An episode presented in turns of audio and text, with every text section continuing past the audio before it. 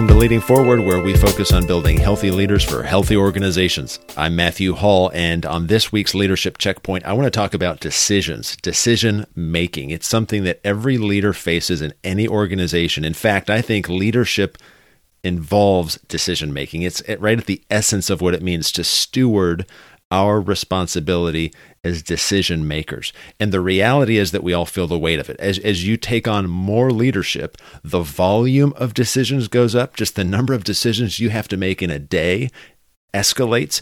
But not only the volume, the weightiness of those decisions also increases. The stakes go up because you recognize that there is a lot on the line in that decision. People's jobs, their livelihoods, the success of your organization, the execution of your mission, you feel that. So, decisions are really important. So, I want to give you a four question grid four questions that I think any leader in any organization can ask when they're faced with a decision. No matter where you're at in the organizational chart, I think these are transferable. Now, you might add to them, be interested to hear from you uh, what you would add to these four, but here's the four that I've found to have real value. So, first, what information do I need to make an informed decision?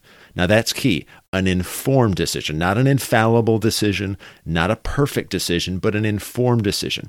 And the reality is that you and I need the right information to make that informed decision. So we can't make that decision in a recklessly hasty way. And there are some leaders, some organizations where that is their temptation.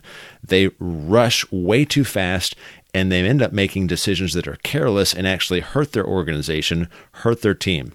So don't do that. Make sure you're getting the right information. It might be you need more data, more analysis, more financial reports. You need some performance evaluations on key team members, whatever it is. You need some market analysis, whatever that is, find that information. But also recognize there will come a point, a threshold where you'll have the information that you need to make an informed decision.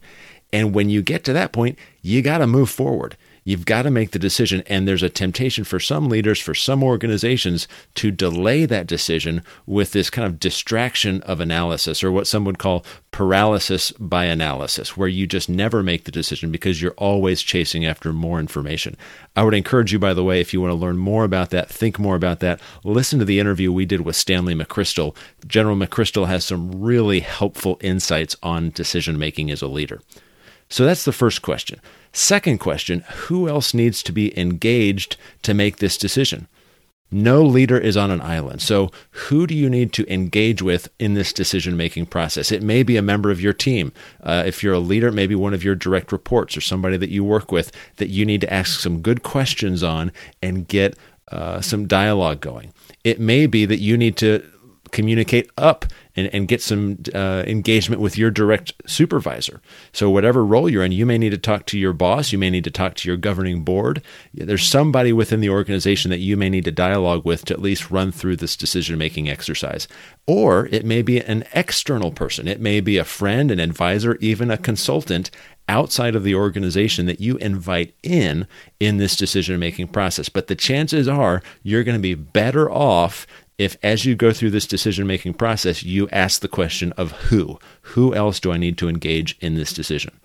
Third, when does this decision need to be made? Timing, right? When do I need to make this decision? Is there a deadline? I mean, sometimes the deadline's right there on that calendar and there's nothing you can do about it, but quite often the timing of our decisions is somewhat self determined.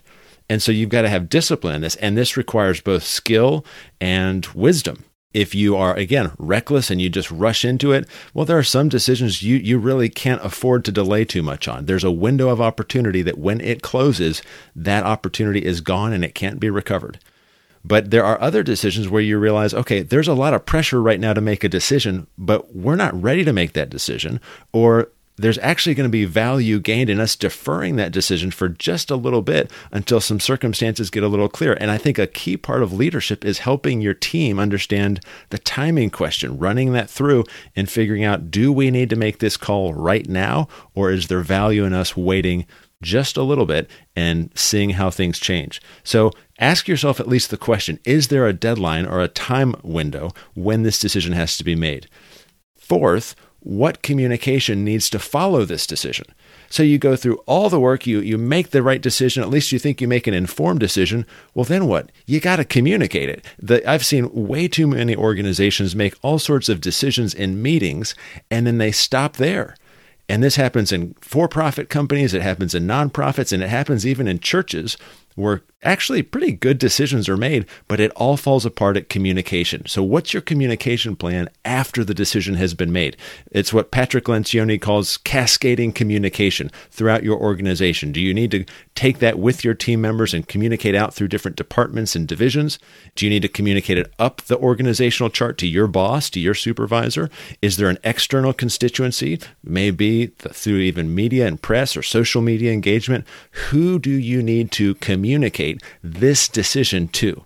Who needs to know about it? And it may be also a question of what needs to get communicated to whom right now, tomorrow, next week, whatever it is. And the reality is, the more significant and complex the decision, the more sustained and complex your communication strategy is going to be as well. So, those are four really important questions. But you want to know something else? I find that for all the value of those four questions, I can often leave one key component out. And I think for those of us who are Christians, who are followers of Jesus Christ and called to lead, we often rush through these kinds of questions and we leave one critical thing out. That's right, prayer. And so I've got to at least ask myself have I prayed about this? Have I asked the Lord to give me wisdom so that I would make wise decisions? And at the same time, asking the Lord to keep me from making foolish decisions. The reality for Christian leaders in whatever calling God's given us is that we are called to make good decisions. We're called to stewardship our leadership well, and those, that's a heavy responsibility. But undergirding all of that is an incredible assurance that God is in control of all things and we can rest in that knowledge. So pray about it. I hope this helps you and your organization grow a little healthier, a little clearer in making good and wise decisions. This has been a Leadership Checkpoint. You can find all of our past episodes at leadingforwardpodcast.com. While you're there, rate and review, share it with a friend, and help us get out the word. I'm Matthew Hall. I'll see you next time.